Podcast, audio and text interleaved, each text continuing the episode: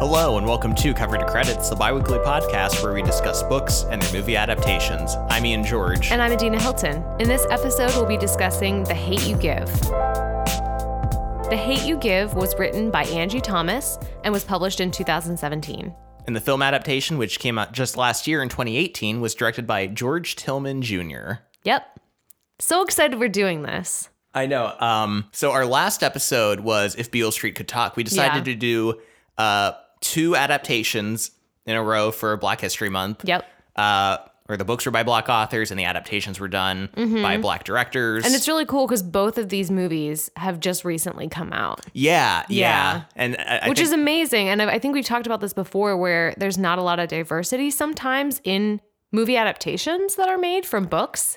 Yeah, and if they are, then... Um, Sometimes they're not made by Black directors, yeah. like uh, The Color Purple, which was directed by Steven, Steven Spielberg. Spielberg. Mm-hmm. And, you know, there's always that level of it can feel insincere, I think, when it's not coming yeah. from a uh, Black director. A Black voice. Yes. And I mm-hmm. thought about this a lot with this movie in particular because, you know, a lot of the characters... Uh, do come from like kind of what they what they describe as the hood. Yeah. You know, these really low income kind of urban environments. Mm-hmm. And, you know, their dia- their dialect um, reflects that. Yeah. And I think it easily could have been uh, cheesy or over the top. Over the top. Yeah. Mm-hmm. But like it was handled really well yeah. in the movie. And I think part of that is having, you know, a Black director, people who Uh, know how to handle it well. Yeah, and can portray that in a realistic way without it seeming like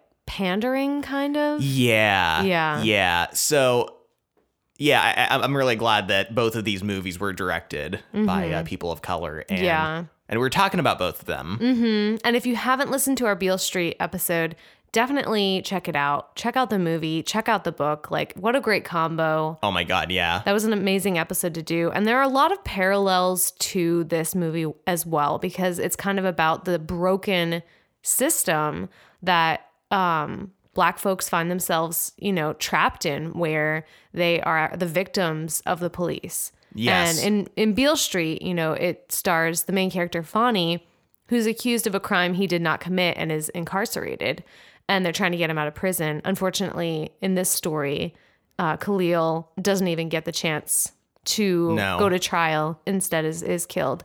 So um, the parallels in that are really interesting. Yeah, and I mean, we didn't even actively choose stories no. that had any kind of like similarities that we were conscious of. Mm-hmm. But I mean, the comparisons and like community, yes, and you family. know, family, and even though. It's about a people who are oppressed by the system and by the government. They come together in a community yeah. and support each other. And that's and like the love a, is very strong. Yeah, and that's a major theme in both in both stories, If Beale Street Could Talk and The Hate U Give. So I really enjoyed getting to read and watch both of these and just get to uh, make those comparisons and, you know, pull from each of them. Yeah. Yeah. It's almost like we planned it. I know.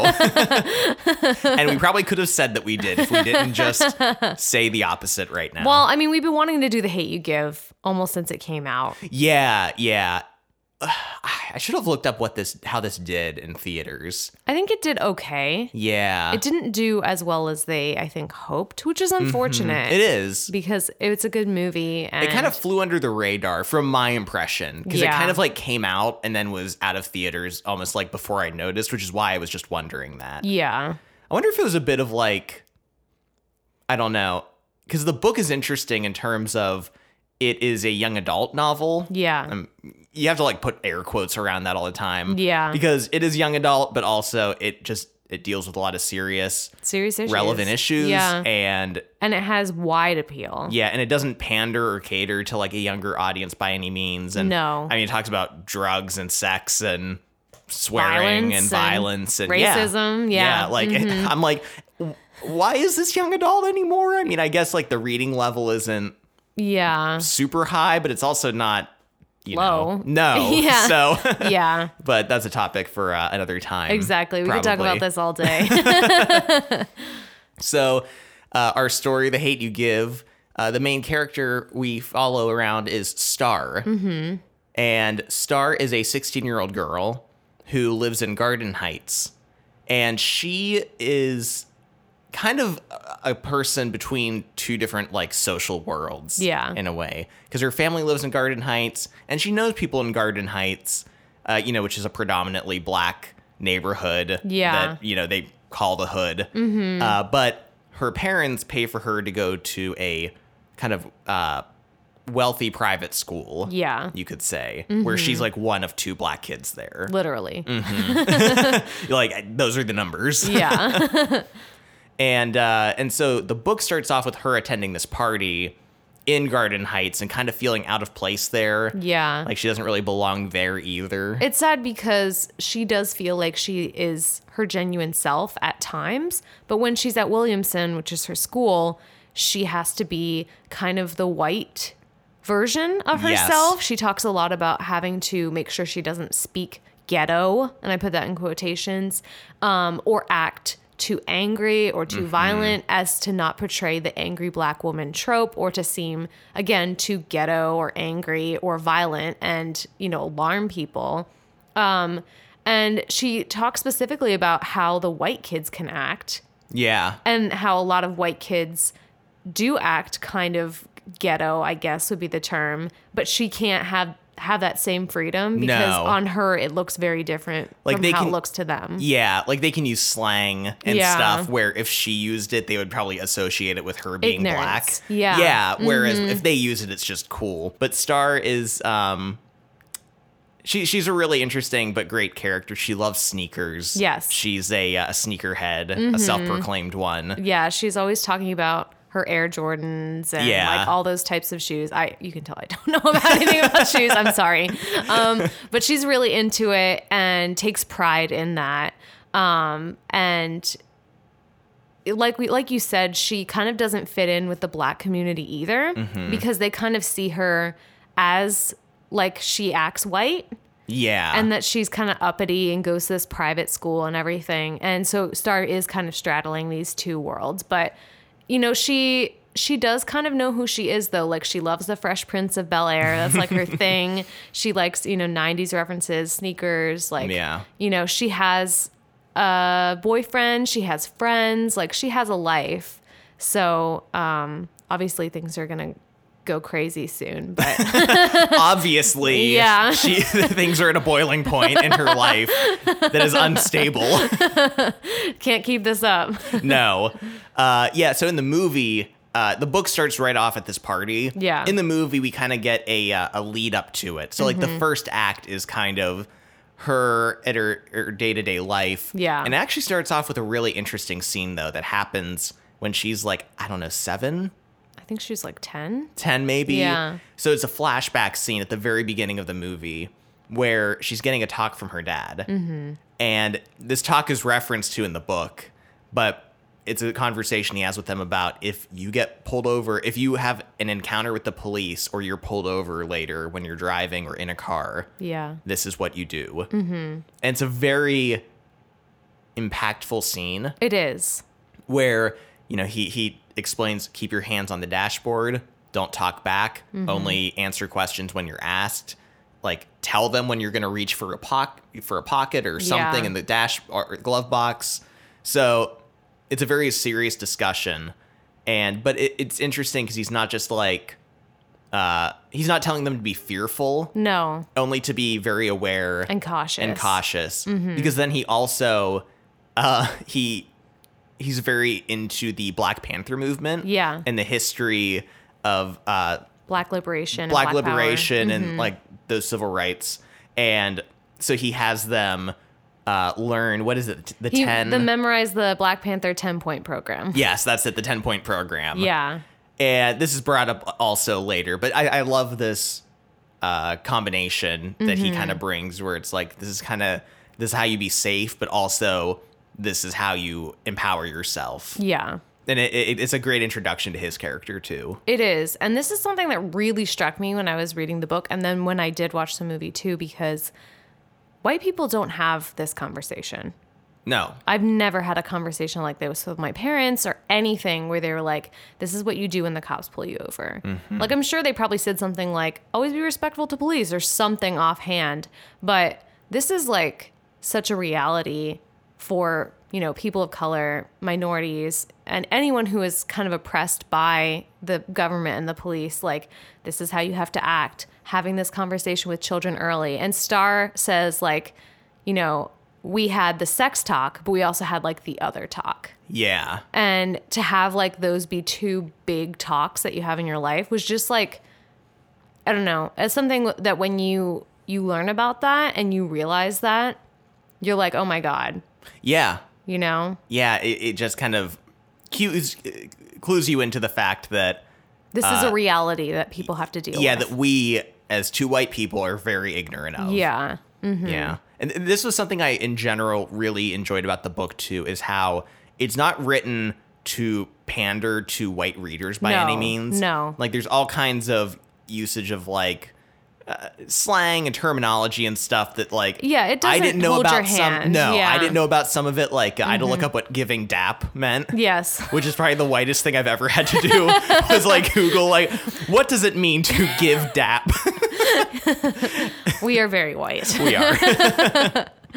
But uh but I did appreciate that that it was like, you know, we're we're not going to define things for you. No, it was like a celebration of Black culture, like being like, this is what it is. Mm-hmm. Like, these are all the characters. This is, like, our life. And obviously it's not representative of every Black person in the world. But I love that Angie Thomas just created this world that was so rich yeah. and so full and was just very Black and was unashamedly so. And mm-hmm. it was like, I mean, figure it out. Like, you'll like it. And it, yeah. like, obviously white audiences will enjoy it, but it wasn't like... okay, now this, I'm going to explain, like, all of these things, like. Yeah, yeah. Also, it was very in, uh, ingrained in, like, um, uh, young culture, too. Yes. Talking a lot about Tumblr, mm-hmm. R I P, um, tw- you know, Twitter, and, yeah. like, mentioned, like, Black Twitter, too, which mm-hmm. is, you know, I thought was interesting. And, uh, yeah, like, at one point, she mentions how her parents are her O T P. Yes. And in the movie, she gives this line too, but she defines it. Yeah. She's, you know, like, one true parent. And you were like, we know what O T P is. I was like, you don't have to tell us. We all know what O T P is. You were so outraged that she defined it in the movie. I loved that, though. I'm like, don't explain it. Yeah. Uh, so this party. Yes. Uh, she's with her... Uh, friend Kenya. Yes. But Kenya actually, the two of them share a brother. Share a brother. Yeah, mm-hmm. I guess that's the term. Yeah. Uh, they both have, they share a half brother, mm-hmm. uh, Seven. Yes. So they, they're kind of closer than friends or, like, almost family, but it's an interesting line. Kenya's great. She is. She's just kind of a bitch, but, like, unashamedly, yes. which I love. She's the best because she's just like, I'm going to literally tell you exactly how I feel all yeah. the time. And they're at this party, and she literally just wants to fight this one girl. Like, yeah. that's part, partly why she invited Starr, was so she could she help her fight. Back this. Up. Yeah. uh, but so Starr is a little bit alone because Kenya kind of doesn't want to hold her hand at this party. Yeah. And then Khalil shows up. Mm-hmm. And Khalil is someone that Starr has grown up with her whole life and has basically been her best friend. But in the past few years, they've sort of drifted apart. And you find out later, you don't really hear a lot of this in the beginning, but you find out later that this is pretty much because Starr has been going to this private school. Yeah. And after she switched out of their other school and started going to this private school, the the divide kind of started, and it's just gotten worse over the years. Um, so they haven't been as close lately. But once she sees him, like, you know that there's a connection. In the yeah. movie, you can see it in the way they look at each other. In mm-hmm. the book, you just know because Starr is, like, so happy to see him, and they fall into this, like, easy camaraderie where they're talking together immediately. Yeah, this, uh, we already mentioned it, but Khalil is the victim of the yeah. shooting that happens later. But the book and movie do an amazing job at establishing a character mm-hmm. so well at the beginning. Yeah. Because, you know, he's not a long, he's not, he's not in, in it, it very actively long. very yeah. long, but he really does leave a lasting impact. And um, the author and the movie do a good job of creating this instant connection and really getting you to understand him early on. Yeah. Uh, so Khalil shows up. And Starr is a little suspicious because he's really dressed well. He's got really nice new shoes. Mm-hmm. And she's worried that he's selling drugs now. Because she knows that his family is poor. His yeah. mom is a drug addict. And his grandma, you know, has cancer right now. And they're really struggling. And So she's like, what's going on? And he doesn't really want to talk about it, but they are kind of like bonding and reconnecting and everything. And then some gunshots ring out at this party and yeah. they're basically like, oh shit. So they leave and Khalil, Khalil is going to give her a ride home. Yeah. And so then they're in the car for a bit and they're, they're just continuing to talk. And I, I thought this was really interesting how Jesus gunshots just went off at this party and then they're just in the car talking like nothing happened. Yeah. Like if I was at a party, the gunshots went off, I, I would just be like frantic. Like oh, you yeah. wouldn't be able to calm me down. Yeah. um, but you know, it kind of tells you about the the world that they live in a little bit, that they can kind of just brush it transition off. From this. Yeah. But they're talking and the movie definitely establishes more of a sexual tension between them. Oh yeah. Which I was fine with. Yeah. Yeah, you could feel it between them. And in the movie, Khalil kind of pulls over for a bit and is talking to her and is basically like, and then goes in for a kiss and kisses her. Yeah. And we know that Starr has a boyfriend at this point. And she says so. She's like, Khalil, like, I have a boyfriend. But you can tell that she's like, I can't do this. she but like, she's also like, want but she's to also like, not. I mean, it's still kind of nice though, yeah. you know? And Khalil says the most heartbreaking line in the movie, which is, it's okay, we still, we have time. We've known each other our whole lives. We've still got time. Yeah. Something like and that. And I'm like, oh God. Uh, oh God. And this is what really reminded me of If Beale Street if Beale, Could Talk. If yeah. Beale Street Could Talk. Because like these two young people who have known each other for so long and, you know, have this connection and this chance to be together, and then it's like ripped away. Why does this keep happening to us as readers? As readers, yeah. Um, uh, it's just, I mean, it's it happens to real people. I know, and it's really, I know. It's really upsetting, but I think this is portrayed really well. And in the book, it's not as romantic between them, but there is a moment later on when Starr is processing her grief where she's talking with her mom, and her mom's like, you loved him. Yeah. Like you, you guys liked each other and maybe that never like came about, but like you had feelings for him and it's okay to admit that now. Like it doesn't make you be cheating on your boyfriend to admit that you had feelings for each other because you knew each other for so long. Yeah. Yeah. And Starr kind of has to mourn what could have been for them because yeah. it never got to happen. Um, I don't think there's a lot to discuss with the pullover scene mm-hmm. other than almost what you would imagine where they get pulled over and Khalil is kind of annoyed with the officer. Yeah. And kind of talking back to him a little bit and the officer gets annoyed. Yeah. And kind of pulls him out of the car basically. And he checks Khalil and finds nothing, but yeah. then tells him to stay there while mm-hmm. he goes run and runs his plates. And then Khalil and, and, and Starr is trying to calm Khalil down, telling yeah. him, like, do whatever he says, because she had the talk and she's very aware of this situation. Khalil's a little more nonchalant about it, a little yeah. more annoyed. And so he goes to the door and opens it and asks Starr if she's okay. Yeah. So he walks away from that spot and then we hear the gunshots mm-hmm. and Khalil falls to the ground. I do want to mention that in the movie, they have him pull out the hairbrush. Yeah. And like brush his head with it. Mm-hmm. Like it, he's pulling out like, and they say that he thought it was a weapon. Yeah. I, th- I had a problem with this in the movie because yeah. it was almost like they were trying to make it seem more like he had a weapon. Mm-hmm. Whereas in the book, he literally just opens the door and like leans in, is like, Starr, are you okay? And then is shot. Yeah. Um, So I, I just question why that part was added in the movie. Like, why does mm-hmm. he pull out the hairbrush and start, like, brushing his hair, you know? Yeah. Like, that was weird to me. Yeah, I agree. Um, It kind of felt like it was trying to not just, well, kind of justify Maybe the cast shooting. Some doubt. Yeah. Yeah. Um, Because then when the officer in the movie comes up, he's asking, where was the weapon? Where Where is yeah. it? Where's the gun? And then he sees the hairbrush and, like, realizes what happened. Yeah. Um, whereas in the book, you know, there's rumors that there was a gun in the car, and Starr doesn't know for sure if there was or wasn't. She yeah. knows that there Khalil was one. Didn't have one. There was one never revealed by Khalil. Yeah. He didn't pull one out. Yeah. Um, and then it said, oh, he saw the hairbrush in the car door and thought that was the gun. Yeah. So like, it sounded like a B S excuse for yeah. why this might have happened in the book. Mm-hmm. Whereas the movie really tried to kind of, like you said, cast some doubt on. Yeah. Did, maybe he saw a weapon, like, you know, and I did, just didn't like that because you know, people, like, black folks are killed for nothing. You mm-hmm. know what I mean? And I just didn't like that they almost try to make it seem like there could have been a reason. Yeah. I mean, we know from so many real life examples that they do just shoot black people, like, for no reason. Yeah. You know what I mean? Like, whether they see a weapon or not, mm-hmm. if they just think they're running away, they'll shoot them. Yeah. So I don't think this, it's not like out of the realm of possibility. People wouldn't have been like, that wouldn't have happened. Yeah. No, it absolutely could have, have or would have. And does. Yeah. Yeah. Mm-hmm. So I'm I'm with you on on that front. And but we get this just heartbreaking scene of where Starr, she's actually in the movie handcuffed. Yeah.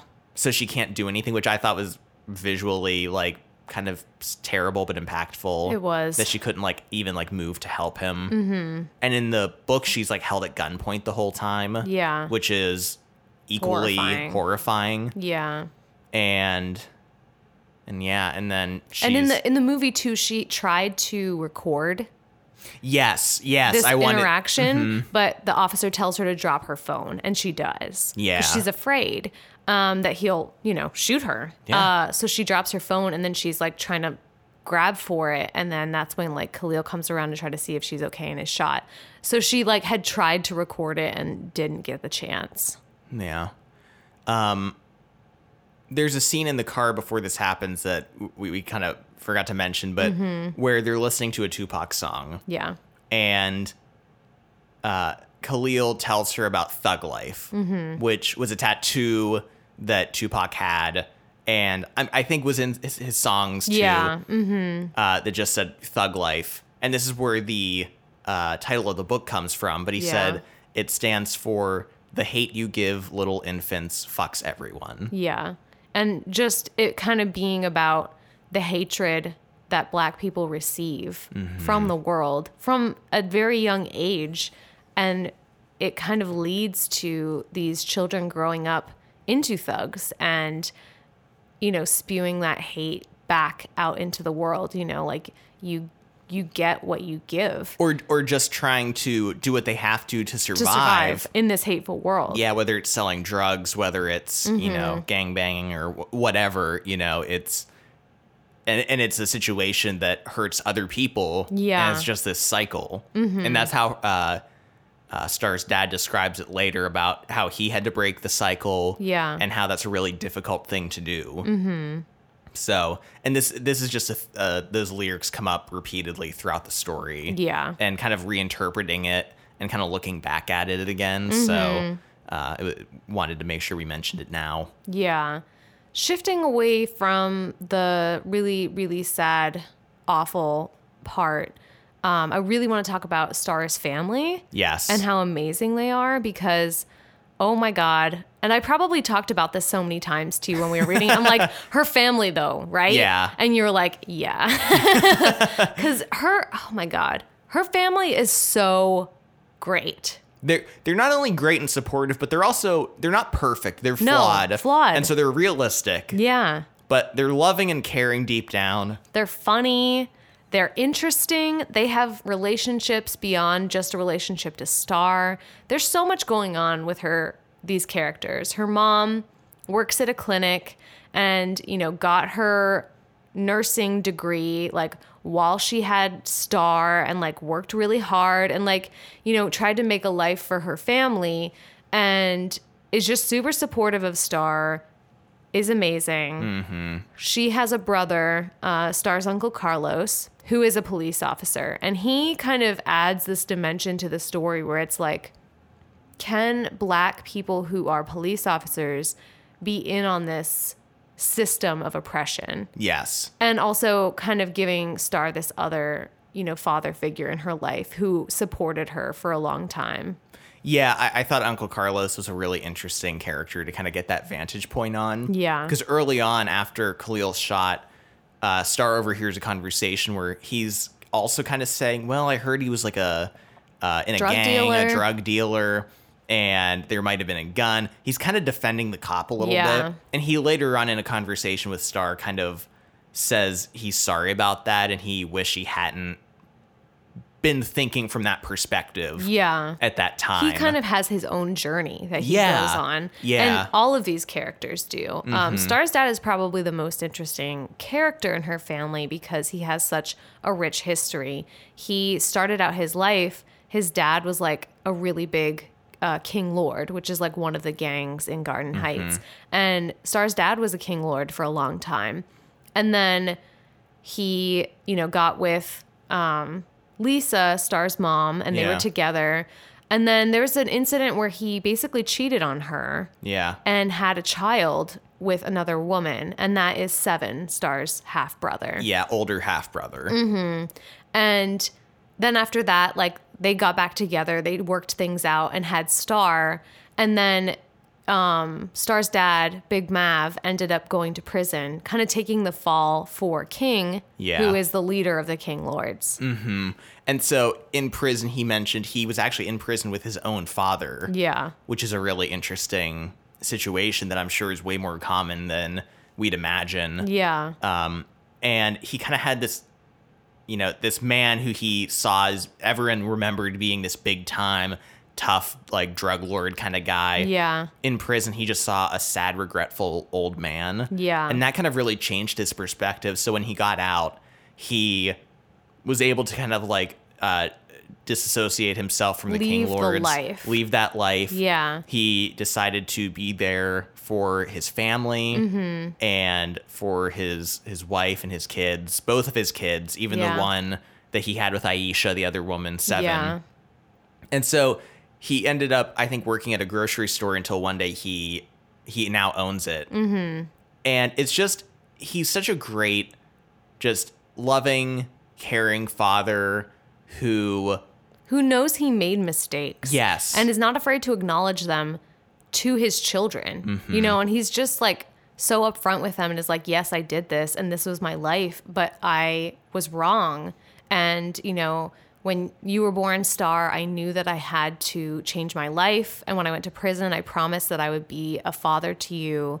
Like, I would be better. I would break the cycle um, that, you know, my father got me into. And it's just, like, so impactful because he cares so much mm-hmm. for his family and for his community and for just Black people in general, and is trying very hard, but like he has had struggles. Yeah. In fact, one of the uh, kind of disagreements he has with Star's mom yeah. is that he wants to keep living in Garden Heights. Yeah. And, and help the community. And help the community. And she wants to move away mm-hmm. to like a better, safer community. Yeah. Because she's like, we're not safe here. Like our yeah. children aren't safe. And he's like, how can we help them if we leave them? And yeah. she's like, we're not leaving, you know, you'll still have the store. And, and like, isn't your family more important? Yeah, it, it's it's really good because you can see both sides of it for yeah, sure. Yeah. Uh, but yeah, and this goes back to them being really well-rounded characters. And they're just, I love that they're both reflections of the themes of the story. Yeah. Because I, in so many stories that we read, uh, especially young adult, I mm-hmm. think, we often only get one parent character. Yeah. Because a lot of times the, the parental character only acts as like either a roadblock for them not being able to like go on adventures. Go on adventures or something. or and, and it's like, well, if we have two parents, we have to differentiate them and then we have to establish their relationship together and blah, yeah. blah, blah. It almost seems like it's a easier thing to just make one. Yeah. But this is a story where we get two characters, their differences, their relationships together and with others. They fight, but they love each other so yeah. much, and you can just see that deep love. It's amazing. It just adds such a richness to the story. Yeah, and, and Star's brother, Sakani, and her younger brother, or I'm sorry, her older brother, Seven, mm-hmm. and younger brother, Sakani, are also really great characters as well. She just has this great, amazing family. All the characters are great. You need to read it. I, I love stories that, you know, when there's this... situation in this case, like the fight against injustice, yeah, where there's already this big struggle, it doesn't feel the need to like double down on that with like, also her home life sucked, yeah, and her, her dad parents was ab- are grounding and her, her, yeah, and her dad was abusive, and yeah. like it's like, no, we don't need that to make the story more interesting. Like yeah. you don't need to add more struggles in that way. No, we can have like support and like healthy relationships and mm-hmm. good things to feed off of in this story where there's so much bullshit. Yeah, and so much humor. Her family is very funny. Oh yeah, her the dialogue dad, is amazing. There's a whole one of my favorite bits with her dad is he's explaining how his theory on the Harry oh, Potter yes. books are about gangs. Yeah. He's like, think about it. Each house is its own gang. They have their own colors. They got each other's backs. They have their hideouts. Yeah. They like don't snitch on each other. and, and Star's like, you know, he's kind of right. Yeah. It's so funny. I love it. um, yeah, but that's that's her awesome family. Let's talk about the other side of her life, though. Yeah, Williamson. Williamson. The school. The preppy school where she can't truly be herself. Yes. And maybe her friends, or one of her friends, is... Is a total bitch. Is really shitty. Starr has two B F Fs, Haley and Maya, and they've been friends ever since Starr basically started going at this school. Um... And one of them sucks, it turns out. Um, we Haley doesn't start out being shitty, but quickly becomes crappy. Yes. Throughout. Uh, the, our first clue is that Starr tells us Haley unfollowed her Tumblr. Mm-hmm. Bitch move right there. Um, and Starr thinks it's because she was posting pictures about Um, Black Power and about Emmett Till, who is the teenage boy who was brutally murdered Um during like pre-civil rights era. Yeah. Um, and so she's like, is Haley like mad at me for being political or yeah. talking about this stuff? Like what's going on? There's also a really great incident where uh, they're playing basketball after lunch yeah. where they had just had fried chicken for lunch. Mm-hmm. And uh, Star's kind of sluggish on the court because she's full. Yeah. And Haley's kind of yelling at her to like move it a bit. And she's yeah. like, just pretend the ball's a piece of fried chicken. Mm-hmm. And Star's like, whoa. What did you say to me? Yeah. Yeah. And it's really interesting because she storms off or she's kind of mad. And there's this kind of issue where Haley's like, what are you talking about? Like, we just had fried chicken for lunch. Yeah. And Star's like, you can't uh, say that to the only black person here, yeah. though. But she also kind of like is like, okay. Like, she yeah. just kind of like chooses to try to like move past it. Yeah. And you as the reader and like, maybe this is just because I'm white, but I could almost like at that point see both sides. I'm like, well, I'm like, she should have been more thoughtful of what she said. Yeah. But, you know, they did have fried chicken for lunch, so it could have just been a, a, a mistake, you know. Or yeah. And the issue that keeps coming up with Haley, and there are other incidents like this that yes. keep happening, is that it's not that Haley is being like a blatant racist. It's just that Haley refuses to apologize. Or acknowledge. Or acknowledge that she could have possibly offended Starr. Yeah, yeah. Whether, like, she had any intention yeah. or even if it was totally, like, just because they had that for lunch. Yeah. Like, be like, oh, I'm so sorry. I didn't. I yeah. didn't think of it that way. I'm sorry if I hurt you. Yes. Is all that she has to say in this incident and in many more incidents where Haley is very insensitive and just says things that upset Starr. And then she gets mad at Starr for being upset mm-hmm. instead of being like, I'm like, I hurt you in some way. I don't really understand, but I'm sorry. And yeah. like, please explain to me. And I yeah. don't want to do it again. Like, that's all you have to do. But Haley just does not want to change. And she doesn't want anyone to call her on anything. Yeah. And I just loved the ambiguity of that first encounter and yeah. the way it was presented, because I'm sure for a lot of people who are minorities, when they encounter situations like that, I'm yeah. sure there is that like, am and I overreacting? Yeah. Am I jumping to conclusions? Like, I shouldn't like immediately assume they're being racist, maybe. Mm-hmm. Like, I'm sure there is a lot of that doubt that comes with that. Yeah. And I think it does a really good job of cueing you in as the reader into that mindset of like, was this innocent or was yeah. there something there? Yeah. So I and, really liked that. And Starr is not talking to any of her friends about what happened with Khalil. Yeah. She's keeping it quiet because she doesn't want anyone to know that this had happened. And she's afraid of being seen as this like poor ghetto projects, like charity case girl. Mm-hmm. And we find out too that not only did she see Khalil die right in front of her eyes, but when she was ten years old, her other best friend, Natasha, was shot in a drive-by shooting accidentally mm-hmm. when they were playing in the street. And she watched her die as well. And, you know, I can't even imagine what that would do to you as mm-hmm. a person. And so for Starr to react in this way and to wanting to just completely shut that out is completely understandable, because she just can't face really what has happened. Yeah. And it takes her, like, she's still dealing with it by the end of the book, of course. Um, so it's just really hard on Starr, and she's just in a very vulnerable place at school. So to have this stuff happening with Haley, where she's just being very insensitive and not really, like, in tune with what Star's feeling and, you know, apologetic mm-hmm. or even caring about why Starr is upset, I think is even worse. Yeah, yeah. So let's shift gears and talk about Star's boyfriend, her white boyfriend, Chris. Chris.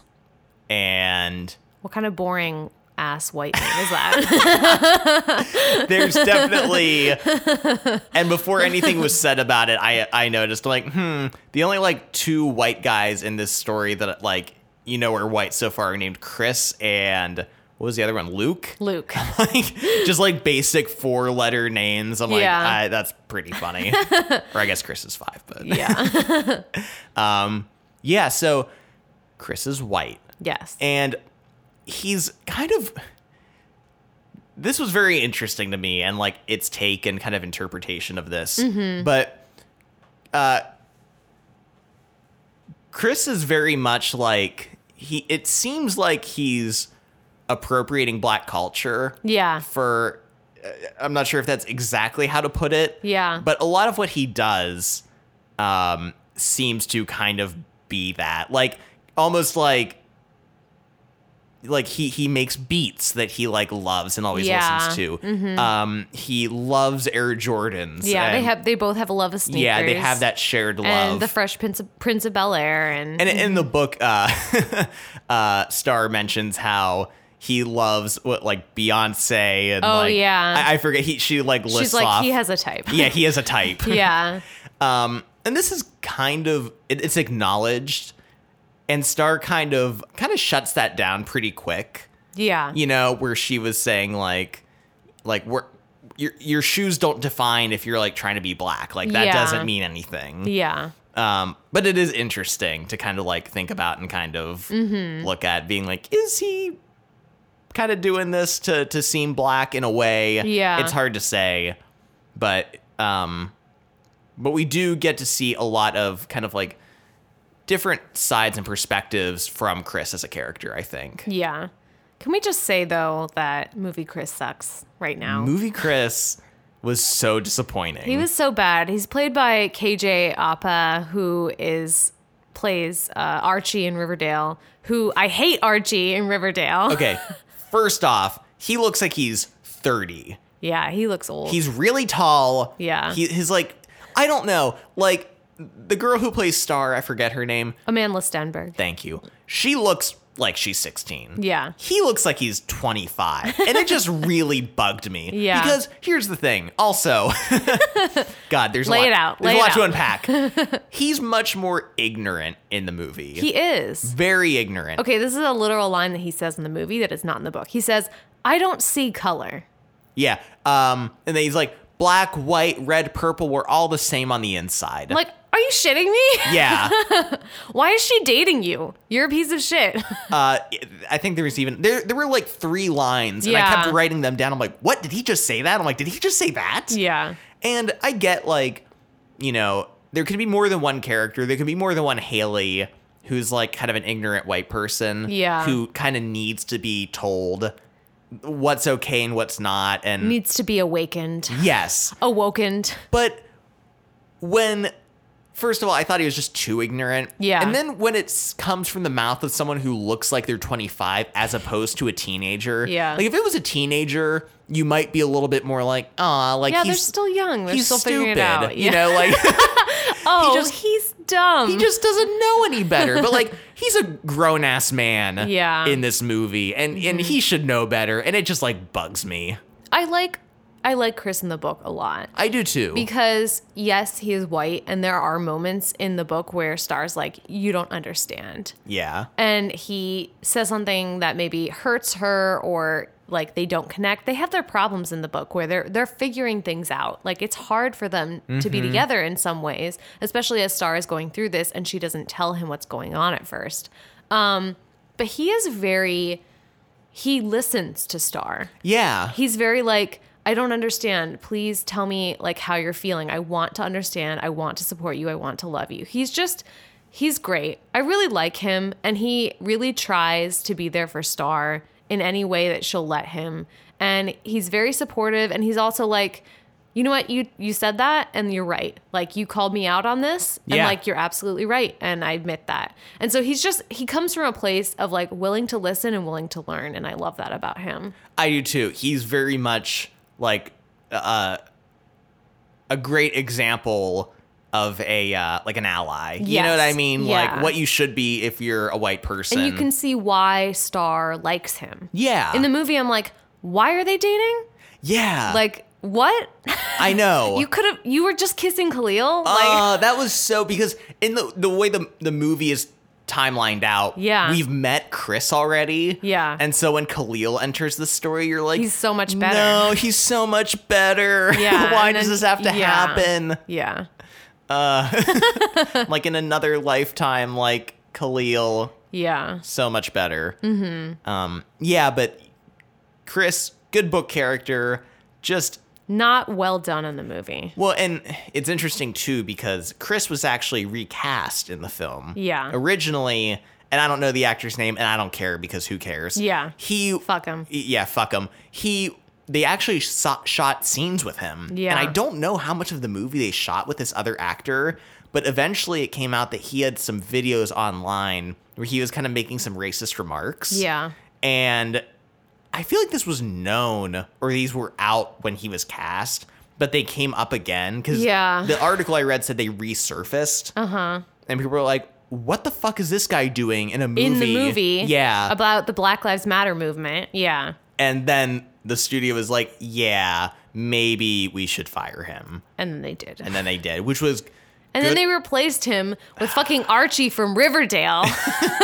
Get out of here, Archie. No I one know. cares about your shit. Couldn't they just, can't they just find someone who just looks like, like Tom Holland? Yeah. Wouldn't Tom Holland? Get Tom Holland. Why didn't they great? get Tom Holland? Because he wasn't Spider-Man. Wait, yes, he was. He was Spider-Man at this point. Yeah. Get Tom Holland. He would have been great. He would have been so great. Oh my God. He would have been so cute. I know. He like, it's like, I don't get it. Please explain it to me. Oh man, that would have been adorable. I know how you feel about Tom Holland. He's so cute. um, yeah. So that's our. Uh, that's Chris. That's Chris. Let's get back to the story. Um, they have the funeral for Khalil, mm-hmm. and it's a really emotional time. But there is a woman who speaks at his funeral who represent this represents this group called Just Us for Justice. And it's basically uh, an organization, kind of like the A C L U, that tries to protect mm-hmm. um, the rights of minorities. And she's basically like, we're going to have a protest. And she also approaches Starr's family and is like, I heard that you're the witness to this crime, Starr, and Starr might have to testify if they do a grand jury. And she's like, I want to represent you, and I also would like you to be public about Um, what happened to you, like maybe go on the news and like be open about this so we can like let people know what happened. And Starr's family is like, we want to protect Starr. Like she could face a lot of, you know, death threats, backlash for doing this. Mm-hmm. Like if it means, you know, our daughter or this movement, like we're going to put our daughter first. And Starr, you know, doesn't really want to speak out about this.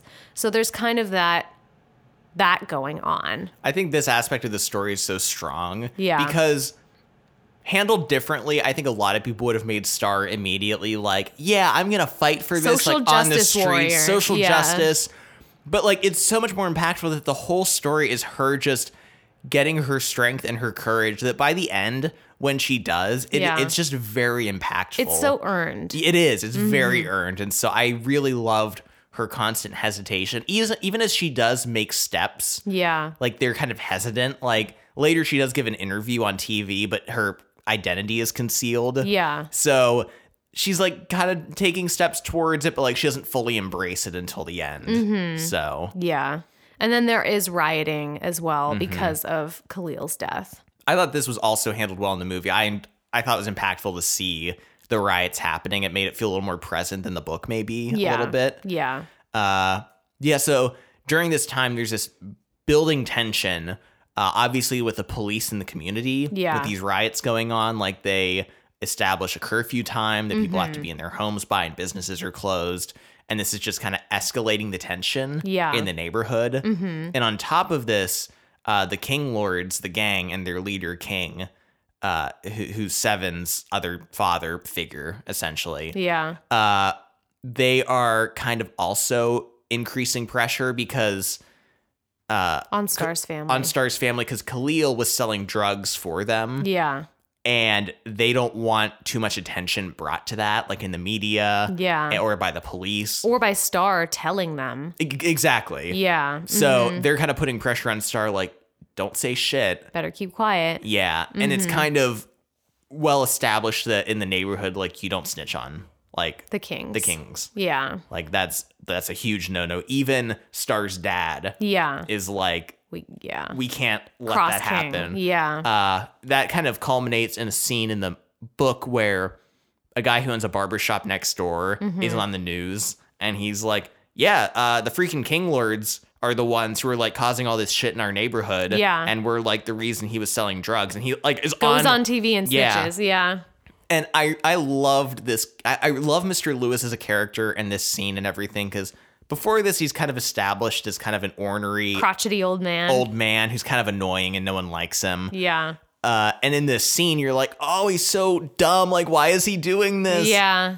And the dad basically says as much. Like, you're gonna get your, you're gonna get killed. Yeah. Like, you're gonna get your ass kicked if nothing else by the King Lords for saying this.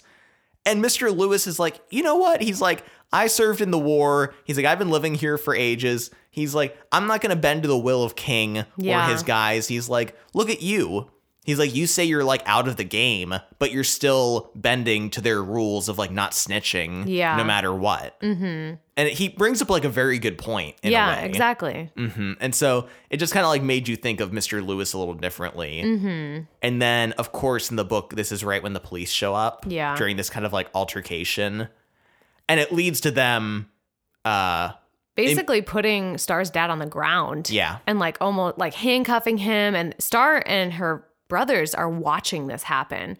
And for Starr to see this so closely after what happened with Khalil, she's just distraught. You know, yeah. she is so worried about her dad. And you kind of are given to understand that they, they look at his I D, they see his name, and they like maybe know that mm-hmm. Starr is the witness. And they kind of like almost rough him up a bit more because of it. Yeah. So it, it's very... Like Star's Sakani and pressure. Seven, yeah, they all see this and feel the pressure, and it's like just building. And mm-hmm. and this is another moment where Mister Lewis is like very supportive and like takes the dad back into the yeah, store. Yeah, and he's and, like, officers, they, they, he wasn't doing anything, yeah. like leave him alone and stuff like that. And it just reinforces that sense of community that the book does so much to yeah. establish, because there are so many characters in this story. I know. That we can't even like, we probably can't even mention half of them. I know. But it does such a good job of like, interweaving them all into the story and really like and like I remember everyone's name too yeah. and that's rare for me. I'm like so bad with names in books but I like remember everyone yeah and it's just because everyone's so well fleshed out mm-hmm. their roles to each other and this like literal community of characters is excellent. Yeah. uh Starr does go on T V and gives the interview and talks about what happened with the shooting, and there's this really great line that I just like want to say is the interviewer asks her, if you could talk to the police officer, what would you say to him? And she said, I'd ask him if he wished he shot me too. And I was like, oh. Yeah. And that they, was, they kept that line. It was in the book and they kept it in the movie. I was too. happy about that. Because yeah. like, it's such a gut punch mm-hmm. to like, it, it just gives you her frame of perspective. Yeah. Like, you know what? I think he would have doubled if if he knew what was going to happen with me speaking out. I bet he would have doubled down and shot me too. Yeah. That's how I feel. Mm-hmm. It's like, damn. Yeah. It's great though. And not only does she do, do this interview, she also has to testify in front of a grand jury who is investigating this murder. Um, and she, you know, talks to them, gives like a really long interview, and then they're going to deliberate and decide whether they whether they'll indict this officer mm-hmm. in Khalil's death. Yeah. Uh, and also the, the pressure is put on even further when there's a drive-by shooting at her house. Yeah. And I liked in the book, it's ambiguous as to whether it was King and the King Lords or it sounds like a band. Yeah. King and the King Lords.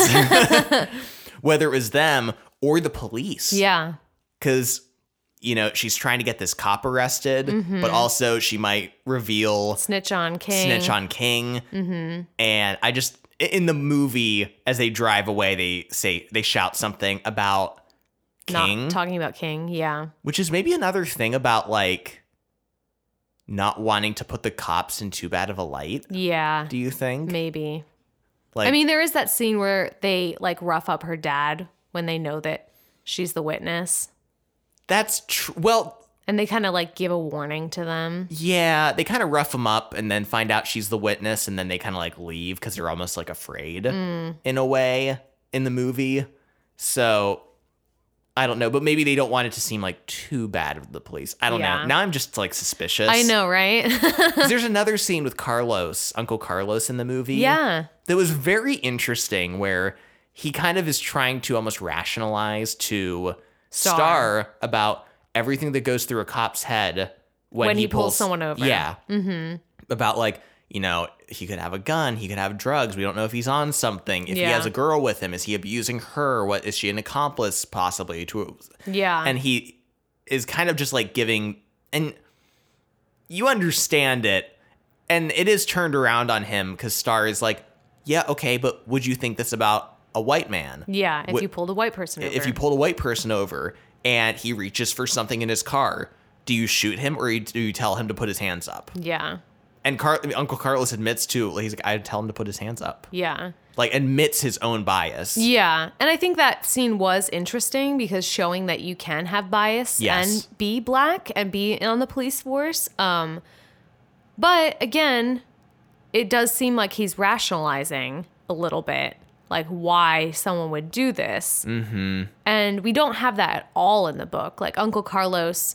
Yeah, at first is kind of like, well, we don't know all the facts, you know, isn't yeah. as on board with defending Khalil, but he's never like this in that mindset anyway. Yeah, I, I did overall, though, like that scene in the movie, I think. Yeah. Just kind of for anyone who might have been thinking that or on that side to put that out there, but then also say, yeah, but you can still be biased in that situation yeah. and shoot a black man when you would tell a white man to put his hands up. Yeah. So, yeah, it's good. Good stuff, I thought, in the movie.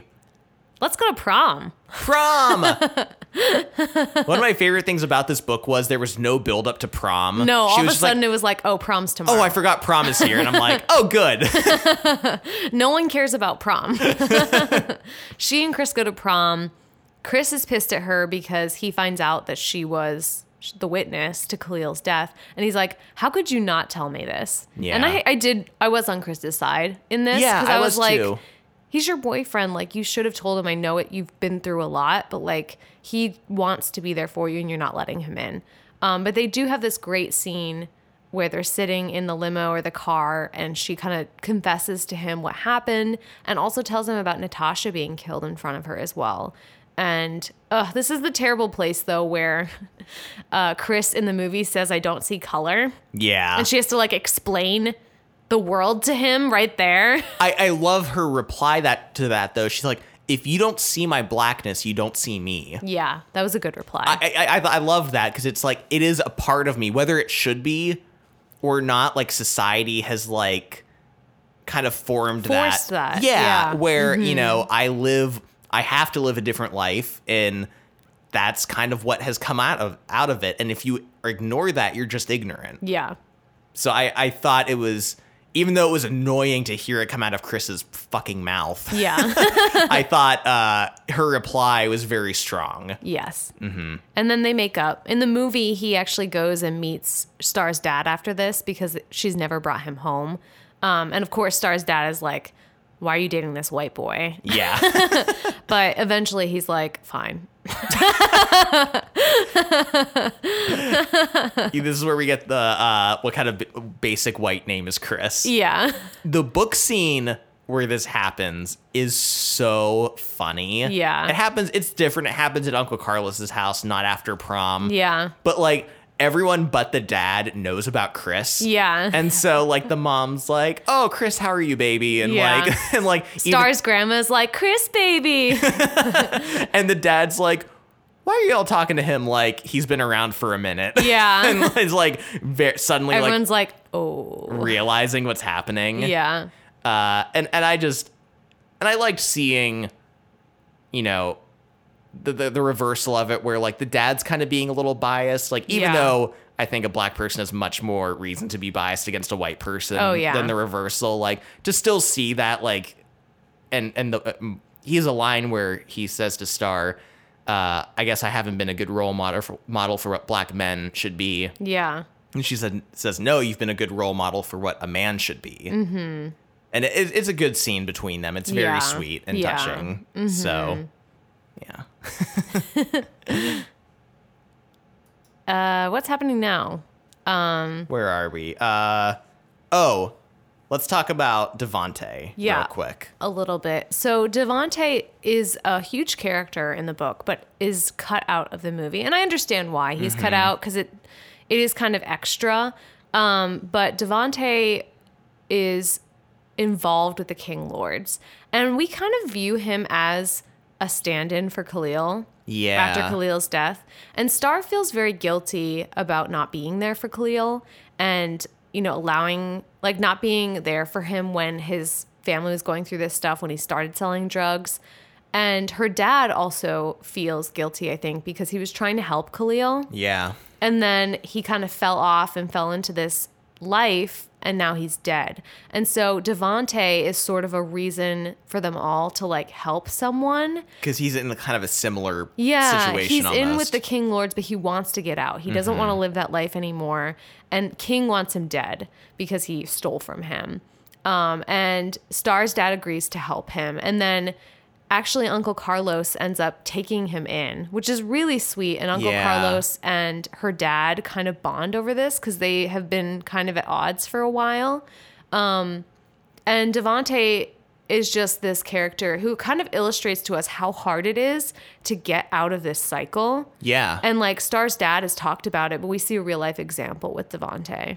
Yeah. And it, it's just sweet to see Devante, like, Uncle Carlos and her mentoring and him. Aunt Pam become like surrogate parents for him. Yeah. And he kind of like kind of starts like a, a new life a little bit with them. Yeah. Like at least at the end of his high school year. Mm-hmm. So it, it's a really good part of the book. I understand why they cut it from the movie. Yeah. Uh, in the mo- in the book, he actually is kind of kidnapped almost. Yeah. He gets jumped by yeah. the King Lords when he's like in the neighborhood, and they take him back to King's place and like beat the shit out of him. And we're kind of given to understand that they actually might kill him. Yeah. Because he stole from King. And uh, Kenya, who is King's daughter. Yeah. And like Star's good friend and Seven's half, half sister, calls Starr and is like, Devante's here and you need to get him or King's going to kill him. Mm-hmm. So Chris, Starr, and Seven all show up at Iesha's house, and they basically come to get Devante out, and they end up getting him out of the house. And Iesha ends up helping them. And I really liked this too, that yeah. she was kind of presented as sort of this whore in a lot yeah. of ways, like trashy. But in this scene, she like is very aware of what's going on. She is abused by King as well, and yeah. she's a victim, but she helps them to get Devante out. She does what she can, and she steps up to the plate in that moment, which is really great. Yeah. And so they get Devante out, and in the book, he ends up, you know, obviously surviving this ordeal, and, uh-huh. you know, uh, it, he's a good character with a good arc. The movie, since it cut him, actually put Seven in his place, yeah. which makes sense, because King kind of, King is abusive to his whole family, basically. Yeah. And he's basically pissed that Starr has talked about him. Has talked about him and like T V. And the drugs and the situation. And he took it out on Seven, basically, and, and kicked the shit out of him. Yeah. And it's Kenya who calls. And so her and Chris go and pick up Seven, Seven. and get out in a similar situation with Iesha helping. Yeah. Uh, so they're driving back. Uh And then that's when they get the word that the grand jury has chosen not to charge In- the, officer, the officer, indict the yeah. officer, mm-hmm. which is very familiar. Yeah, I, I like that they did this in the book because it's what happens in a lot of these situations. It's the same thing with If Beale Street Could Talk, which I won't say what happens, but you know, it's like what do I want? Do I want like the justice, or do I want the realism of what probably would actually happen? Yeah. Mm-hmm. And we get that realism, which I think is appropriate. And Starr is so angry, and she has such rage because of like everything that she did, and she worked so hard, and she had to overcome all her hesitations, all her fears to speak out about this, but it still didn't do anything. Yeah. And it's awful. And there are, they find out like protests are happening, and Star's immediately like, we have to go. I yeah. can't like, I can't sit by. We have to protest. Let's riot. Like, fuck this. And Devante and Seven are all in. Chris is like, oh, I don't know about this. And Star's like, I mean, I gotta, I have to do this. And he's like, okay, well, I'll be here. I'll be there for you. So then Chris gets a crash course on what life in Garden Heights is kind of yeah. like. Yeah. She's like, you've never been here before. Okay, here's a, here it is.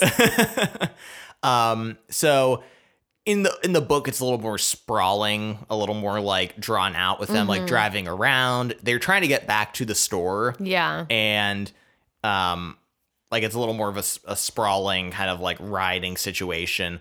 In the movie, it's kind of isolated, but they yeah. uh, are in the middle of this riot. There's but Chris a, doesn't come in the yes. movie. So, so in the movie, yeah. uh, Chris ends up taking Kenya and her sister Lyric and taking them to safety. Mm-hmm. And in the book, Kenya and Lyric just kind of like go their own way. And then they are all there together. So Chris is by her side the whole time in the book. Yeah. And in the movie, Chris is just like, okay, bye. Yeah. Like, this seems like a good excuse to leave. Yeah. Yeah. It, Which I wasn't mad about. It, it, it's disappointing because this is such a, like you said, like a great growing experience for Chris. Yeah. To see what's going on, to actively participate mm-hmm. in this uh Um, protest. Protest. And he's by Star's side the whole time, supporting her and, and helping it t- her. And it talks a lot about he's like the only white guy in the entire yeah. like like uh, protest, but mm-hmm. that's like a good thing to see some representation from some, at least one white person who's also upset. Yeah. um. Yeah. And so uh, they see uh, Miss Ofra mm-hmm. there, uh, the woman from Just Us for Justice, and Starr is really angry, and they're at this police barricade mm-hmm. where there's like police and riot gear, and there's like a tank because like it, things have just been building up for like weeks now. And so she talks to Miss Ofra, and she's kind of like, listen, if you want to actually be in this, then here you go. And she gives her a megaphone. Yeah. And this is when Starr has her moment, gets on top of a police car. Uh. And then, like, oh, God, I'm, like, tearing up just thinking about it. Yeah. She, like... gives a speech, yeah. basically talking about, like, I'm the witness. I was the one that was there with Khalil. And she starts this chant saying, and she talks about people talking about Khalil dying, but Khalil lived. And she keeps saying, like, Khalil lived. Yeah. And it's so touching because she's, like... you know, he is, it's not just about his death, like it's about his life. Mm-hmm. And he was a person, he was a human. And she's like leading this chant. It's amazing. She's standing on top of yes. the car. It's awesome. And then the police start yeah, shooting tear gas at them. This, I haven't talked at all about the cinematography. Uh, and, and for it's pretty good for the most part, like nothing like overly noticeable. Yeah. But this scene in particular, it's this really nice close up on Starr as she's giving this chant in yeah. the megaphone. And it reminded me a lot of Beale Street, because Beale Street did a lot of these, like the camera's looking right in their eyes, these yeah. close-up shots that just really bring you into the character. Mm-hmm. And it was that shot, like not just the situation, but that shot in particular that really just engaged you with her in that yeah. moment mm-hmm. and just really drove home that part. Because this was by far, I think, the most impactful moment in the whole story for me. Yeah. So, uh, but yes, the police do eventually start shooting tear gas into the audience, to mm-hmm. the, into the crowd to disperse them. The audience? They're like, I bought tickets for this. uh, into the crowd. And a second badass moment yes. from Starr the first tear gas canister launch before it like explodes, she grabs it and throws it back into the police. Yeah.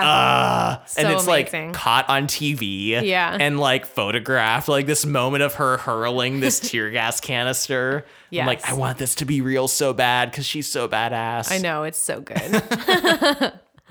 Uh, but then they have to run for their lives because, like, the police are coming. Yeah, and they're, like, beating people in the streets, and nobody can breathe because of the tear gas. So they run away, and they end up back at um, her dad's store. And they, they go in there, and they're pouring milk on their faces because that's what will relieve these terrible symptoms of the tear gas. And they're all hanging out in there. And, of course, they can't catch a break. They just came from a protest. All this shit is happening. And then someone throws a Molotov cocktail or something yeah. into the store, and it catches on fire immediately. And at this point, it, it's in the book, it's Chris. Is Kenya still with them? No. No, it's Chris, Seven, Devante. De- Devante, that's mm-hmm. it, Chris, Seven, Devante, and Starr. Yeah. In the movie, it's just Seven and Starr. Yeah. Yeah. Uh, they're trapped in this burning building because the back door is locked and the front is on fire. Yeah. And like the community comes out and tries to help put out the fire. Mm-hmm. But it's only when her dad, her parents and family show up and the dad has keys that they're able to like get unlock them out, it. Yeah. unlock the back door because it was like a close call. Yeah. uh, but it's quickly understood that it was King mm-hmm. who threw the Molotov cocktail into the store as yeah. revenge for her snitching mm-hmm. on T V. And there's... in the book, shall we finish off the book moment? Yeah. Where the police then show up, of mm-hmm. course. She says, like, oh, the police always show up, right? Like, yeah. before, like, after shit has gone down. Yeah. And there's this moment where King's like, ah, like, no one saw me do it. Like, her dad got here after it was, like, yeah. on fire. But then the community comes out. Mm-hmm. Mister Lewis comes out. Tim, who we haven't mentioned yet. He was there, you know, yeah. Tim. And they all are like, no, King we did saw it. King do it. Yeah. And it was a really great moment of just the community coming together and not letting Kim, King intimidate them. Yeah. Yeah. yeah into silence. Mm-hmm. That the, the dad was even guilty for having done mm-hmm. earlier. Yeah. And it's enough to at least uh, put King in jail that night. Mm-hmm. And then Devante tells Uncle Carlos, like, would it help if I like testified against King, if I turned witness, would that help him keep him behind bars, keep his family, Kenya, Lyric, Iesha, keep them safe? And Carlos is like, if you want to do that, like mm-hmm. I will support you. I will help you to do this. And so Devante gets his moment where because he, he stands up. Yeah, because he was inspired by Starr yeah. and seeing her mm-hmm. and using their and using his voice. Yeah. So yeah, and and it was just a really great ending, and like the store is burnt down, but they're gonna like rebuild it, rebuild, and they're mm-hmm. like sweeping. And uh, Mister Lewis, who's leaving his barber shop next door, yeah. offers to give him that space to expand the, the supermarket mm-hmm. when he reopens. And there's just hope. Yeah. And even though Starr isn't completely over everything, she still sees like hope in yeah. the future, and it's mm-hmm. just very. It also names a lot of victims of police shootings at the at end. The end. Mm-hmm. Uh, Trayvon Martin and Tamir Rice and Eric Garner. Eric Garner, just mm-hmm. like a list of like twelve or fifteen names that yeah. was also very impactful. So, mm-hmm. uh, yeah, so that's the end of the book. The movie, we get a little bit of a, another moment. I felt like this was a little too much drama. I, I, drama. I, drama. We're it's not just tonight. Drama, it's drama. You know? You know what I'm it's saying. It's more drama. Drama-er. Um, they come from the riots, and then there's the fire, and then the police show up, and then they're like, have this gun holding up Star's dad. Yeah. And then out of nowhere, Sakani comes up. And he has a gun. Yeah, he has the dad's gun. The dad's gun. Somehow he, Somehow. he got it. Yeah. And he's... Sakani's ha- like eight. Yeah. And he's pointing it at... the police. Uh, no, isn't it at King? Oh, yeah, he's pointing it at he's King. He's pointing it at King because yeah. King burned his store down, his dad's store. Yeah. And then the police are there, and they are pulling their guns on... Sakani. Uh, S- Sakani. And so then... I, I didn't quite get it. Because yeah. um, uh, Starr talks about like the Tupac line again about what uh, Thug Life means, and it like them, it like, oh, it's them fucking each other again. Yeah. And she had to stop it. And so she gets between the police and Sakani. But to me, this annoyed me because it's not a moment of growth, because no. I'm, I'm not like, she already had that.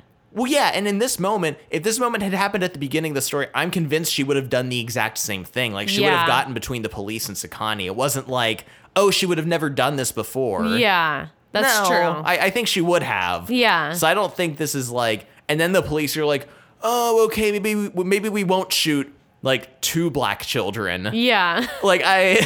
yeah. I don't know. Like, I don't know I don't know either. Who this moment was for. Yeah. Or, like, what the intent was. It was trying to be dramatic as hell, and I don't really know why. I think it just muddied. Because the moment... It muddied the message. And the true moment when the community comes out against King to yeah. imprison him kind of gets overshadowed by that, but I think that was, like, the stronger yeah. moment of, like, the community finally being done with his shit. Yeah. Mm-hmm. Yeah, I didn't really like this either. No. So, uh, and then it ends... pretty much the same way, right? Yeah, they're like, we're going to rebuild the store. The only other big difference is that in the book, Starr's family is moving to a different neighborhood. Yeah, yeah, the dad eventually, I think it was the drive-by shooting that probably did it, Yeah, uh, yields, and it's like, let's move to a different neighborhood. Mm-hmm. And this is a big thing for him because he's wanted to stay in the community. And in the movie, they're like, oh, we are going to stay in Garden Heights. We're going to live here forever. Um, And I think the book really had a lot more to say about the struggle that African-American communities feel if yeah. they can move out of the neighborhood. So many people can't move out of these neighborhoods. Yeah. But if you can, like, is it betraying your community to leave, you know? Um, so I thought it was interesting, and they talked about that a lot. Um, but yeah, that's pretty much that's pretty much the end. Yeah, roughly. There's so much in the book that happens. Oh, there was just one little moment, though, with the Harry Potter wands. Oh, yeah, in the it, movie. It was talked about earlier in the car with uh, Khalil and Starr, mm-hmm. where they used to play Harry Potter, and she's kind of jabbing him, like, do you still have your wand? Like, I bet you yeah. do. And there's a moment later where you find out Starr still has her wand, and she has Natasha's wand yeah. to her other friend who was killed. And then at the end, she goes and is, like, in Khalil's room, and she finds his wand. Yeah. And it was so sad. It was very sad. Very, like, just sad and touching and moving and sad. But I just felt like I had to mention that because that, yeah. that was an inclusion of the movie yes. that I thought was... It was very emotional. It was. I thought it was very good. Yeah. So which one is better? Why don't you go first? I know what I, I know what I have to say, but... Okay. So I think the book is better. I have specific problems with the movie. The weird, like, almost building evidence against Khalil in the shooting thing. Mm-hmm. And then the Chris portrayal is awful. And also, like, everything that goes down with Haley is not as good in the movie either. Like, yeah. their their confrontation. Um, but there are really impactful scenes in the movie yes. that I think come across better in the movie. Mm-hmm. Like, I think the shooting scene is portrayed better. Like, the scene of him being shot and Starr being yeah. there handcuffed with him is more impactful. The scene where Starr and Khalil are talking at the party, like, you can see the connection between yeah, them. Yeah. And then, like you said, the scene, you know, of her protesting and having her moment there, and then the wands as well. There's just these really great emotional impact scenes, but the book overall has a better quality to it. It's very rich. Like we said, the characters are amazing. The world is built so well. It's so funny. You enjoy every minute of it. I loved being in Starr's head. I love being in her world. Like, overall, this is an amazing book. So I'm going to go with the book on this one. I'm also going to go with the book. You know, this book's over four hundred pages, which worried me when I first... I mean, it, it, it's young adult, so the, the pages aren't... The typesetting is somewhat large. It's not yeah. as intimidating. Uh, of a word count, but it really does a lot with what it has. A like, lot. There was no point where I'm like, okay, let's wrap this up. Let's get going. Let's get yeah. moving. Like, stuff is, stuff is happening. I feel that so frequently with books where I'm just like, this could be cut down by one hundred pages. Yeah. I did not feel this way about this book at all. I think part of that is so many different characters that are so rich and interesting, and like all their personalities and problems and interactions reflect on the themes of the story yeah. really, really well. Mm-hmm. And it, it, it does a lot to give different perspectives and just build on that effectively. Mm-hmm. So this book by no means overstated its welcome. I, I think for the most part, it's a pretty good adaptation. Yeah. Um, and I, I did enjoy it, but I had the same problems you did. Chris, I just didn't like as a person. Chris sucked. All the other performances, I thought all the other actors oh, yeah. did a really great Amanda job. Amanda Stenberg was so amazing. She was awesome. And I'm like, I just want her to be in everything now. Because yeah. she just handled the emotional toll of what was going on so, so well. effectively in the story and portrayed it so well. Mm-hmm. Uh, the actor who played her dad, whose name I don't remember, he hasn't been in a ton. Yeah. I looked him up, but he did really good, mm-hmm. even though I always pictured him as Terry Crews in the book. I just couldn't get Terry Crews out of my head. Um, but yeah, uh, good movie, great, fantastic book. Fantastic book. There's a reason it won so many awards, not just because it's timely and deals with an important subject, but because it's just good yeah. and funny and enjoyable. And even though it's a heavy subject matter, it handles it really well. There are sad moments, but a lot of it is just fun and funny and good. Yes. After reading If Beale Street Could Talk and this, can we just like stop reading books by white people? Yes, especially written in the sixties and seventies. I know we've talked yeah. about this, but we need we need a break. You're really off that those two decades, aren't yeah, you? Yeah, no more. It's the book from both of us. Yes. Let's do lightning. Lightning round. Okay, so to start off lightning, uh, we just thought we should talk a little bit about the end of Haley's story. Yeah. Uh, in the book, they get into an all-out like fight, like yeah. in the hallway, which was really cool. Yes. In the movie, she kind of like steals her hairbrush and starts threatening her with a hairbrush. It's really weird. Yeah, because it kind of defeats the purpose of like your point is a hair is a hairbrush doesn't look like a gun, but then she's threatening her with it like a gun. And Haley starts crying. I'm like, don't make us feel bad for Haley. Yeah. So, uh, but there's a great scene where uh, Starr talks to her mom, and her mom's like, you just have to know to understand when a relationship is worth keeping and yeah. worth letting go. And in the and in both versions, she chooses to let it go. Yeah. But in the book, I thought it was even more impactful because Haley kind of sends a message of like, hey, I'm sorry about the verdict. Or she just says, hey, I'm sorry. Yeah. And then Star's like, about what? She's like, the verdict. And Star's like, about anything else? Yeah. She's like, no. Mm-hmm. And so she's just like, bye. Yeah, she's basically like, Haley's like, I want things to go back to normal. And Star's yes. like, it's not going to happen. Can't happen. Yeah. Because she won't acknowledge what she did. Mm-hmm. And I'm like, that's really important because, like, it's not Star's job to educate her on not being racist. No. Like, she needs a friend, not someone. And not a is, project. Yeah, not a project. Mm-hmm.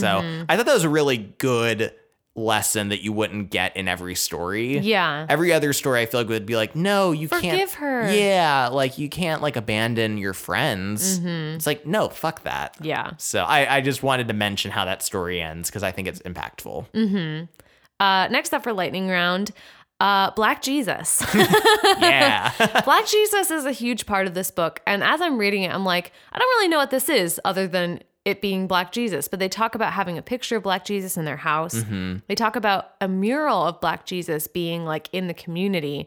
And whenever they pray, they pray to Black Jesus. That like, they're literally like, Black Jesus, be here with us today. Yeah. You know, all this stuff. There's this great line where they pray as a family in their house. And Starr says something about Sakani like faking being sick, and later Sakani's like, why did you call me out in front of Black Jesus, Starr? But I was like, what is Black Jesus? Like, I don't really understand it fully. And I was looking up some information on it, and it's not really like a huge like official thing, but the author kind of grew up in a community where um their representation of Jesus was Black, and it wasn't just, oh, like Jesus is Black. It's like, this is Black Jesus. And mm-hmm. it was almost a, it's almost a blend of Islam mm. and Christianity and also like Black power as well into yeah. one figure, because they kind of talk about her dad maybe not eating pork sometimes. Yeah. Yeah. Which is like, and I think it's, a, it's, it's this fusion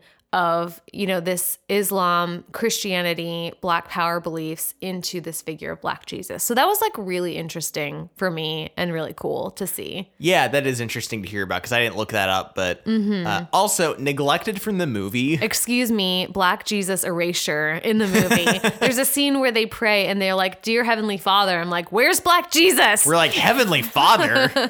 Don't you mean Black Jesus?" We were all annoyed about that. Yeah. uh, What was I talking about next? Nana? Oh, no, what? I'm talking about Nana. What am I talking about? White people. White people. There's a great part. It's in the movie, too, but I didn't like it in the movie that much. No. But it's great in the book where while they're driving during this, like, kind of riot scene, uh, Seven and... Chris. Seven and... Uh, why am I forgetting his name? Devante? Devante start quiz- quizzing Chris on like how Black he is, basically. Yeah. And it's like, first of all, green beans, like green bean casserole, good or bad? He's like, oh no, I hate it. They're like, okay, good, you got that one. They're like, macaroni and cheese, side dish or main meal? And then he's like, uh, main meal. And then they're no, like, ah, no. Oh, no. And they like argue with him, and then he's like, yeah, but you put breadcrumbs on top. And Devante is like, breadcrumbs? It's like, like he's like offended. Yeah. And like like later on in the scene when they've moved on to another subject, Devante's still sitting there like, breadcrumbs. What is this? What is this idiot doing? And they also mention how white people, like, not just in horror movies, but in other situations, always talk about splitting up. Yeah. And like, and then get, they get murdered. Yeah. And then at one point when the car runs out of gas, Chris is like, well, a couple of us can stay with the car and the others can go get gas. And oh, wait, this is what you were talking about, yeah, isn't it? It's like, hold on. It's just a funny discussion, and it's an honest discussion. I love it. And then at one point, Chris is like, can I ask something about Black people? Yeah. And And at first they're like, mm, but then Starr is like, no, let him ask. Like, yeah, and you know, they have a discussion, and it's yeah, great. It, it's really good. It's it's very, very good. I like it. Mm-hmm. Now to Nana. We didn't get to talk about Nana that much, but she's a really funny side character in the book. And obviously she's Star's grandmother, but um, she was kind of a wild character in yeah. her life and had like alcohol issues and stuff. But um, when Nana finds out about Starr dating Chris, she tells Starr to get her swirl on and then proceeds to tell her about all the times in her life that she got her swirl on. And Star's like, please, Nana, I don't want to know about this. In that whole scene when Chris first comes to the house and the dad finds out about him, yeah. Nana is just yelling things from like an unknown location in, in the, the house. house. Like, you just keep hearing her voice, like, get your swirl on, baby. That scene was so funny. It was great. I loved it. Yeah. And that's it for Lightning Round. Yep. Thank you so much for listening to this episode. We love doing both this and If Beale Street Could Talk this yes. month. And so, yeah, we just definitely should just keep doing uh, books and adaptations by people of color, because yes. these two have been so excellent. Mm-hmm. And it's so encouraging to see that these have been made recently. Like, yeah. Let's get more stuff about this. Yeah, despite what the fucking Oscars have to say. Yeah, fuck them. If you want to tell us your thoughts on The Hate U Give or any other adaptations we've done, or if you have suggestions for other episodes, please email us at covertocreditspod at gmail dot com mm-hmm. or shoot us a tweet at covertocredits with the number two. Yes. We are on Facebook. We are on Instagram. We're also on Patreon if you'd like to support us. Um, we post articles on there. We have bonus contact for our supporters. Um, anyone who can contribute anything is amazing. And thank you to everyone who is contributing. You are amazing. We love you. We are very grateful. And so grateful. Thank you so much. It really means the world. It to, does. To get some just some funding for our... Uh, for. Like movie tickets movie tickets or having things online, because yeah. that costs money. Hosting, thank that's the word. But it really means the world to us just to have that support. Mm-hmm. And if you can't if you could just leave us a review on Apple Podcasts, that would be really helpful, and we'd really appreciate that. Yeah. And as always, we are grateful to anyone who listens, and please like contact us. We love hearing from you. We love hearing from people and getting suggestions. Mm-hmm. And tune in next week when nope Bah! Classic part of the episode where I say next week, even though we're every other week. Tune in next episode where we will be discussing Howl's Moving Castle. Yes. And the Studio Ghibli adaptation. It's going to be great. Yeah. Thanks for listening. Bye. Bye. Nope. Every week. Nope, not every week. Almost every week. Fuck!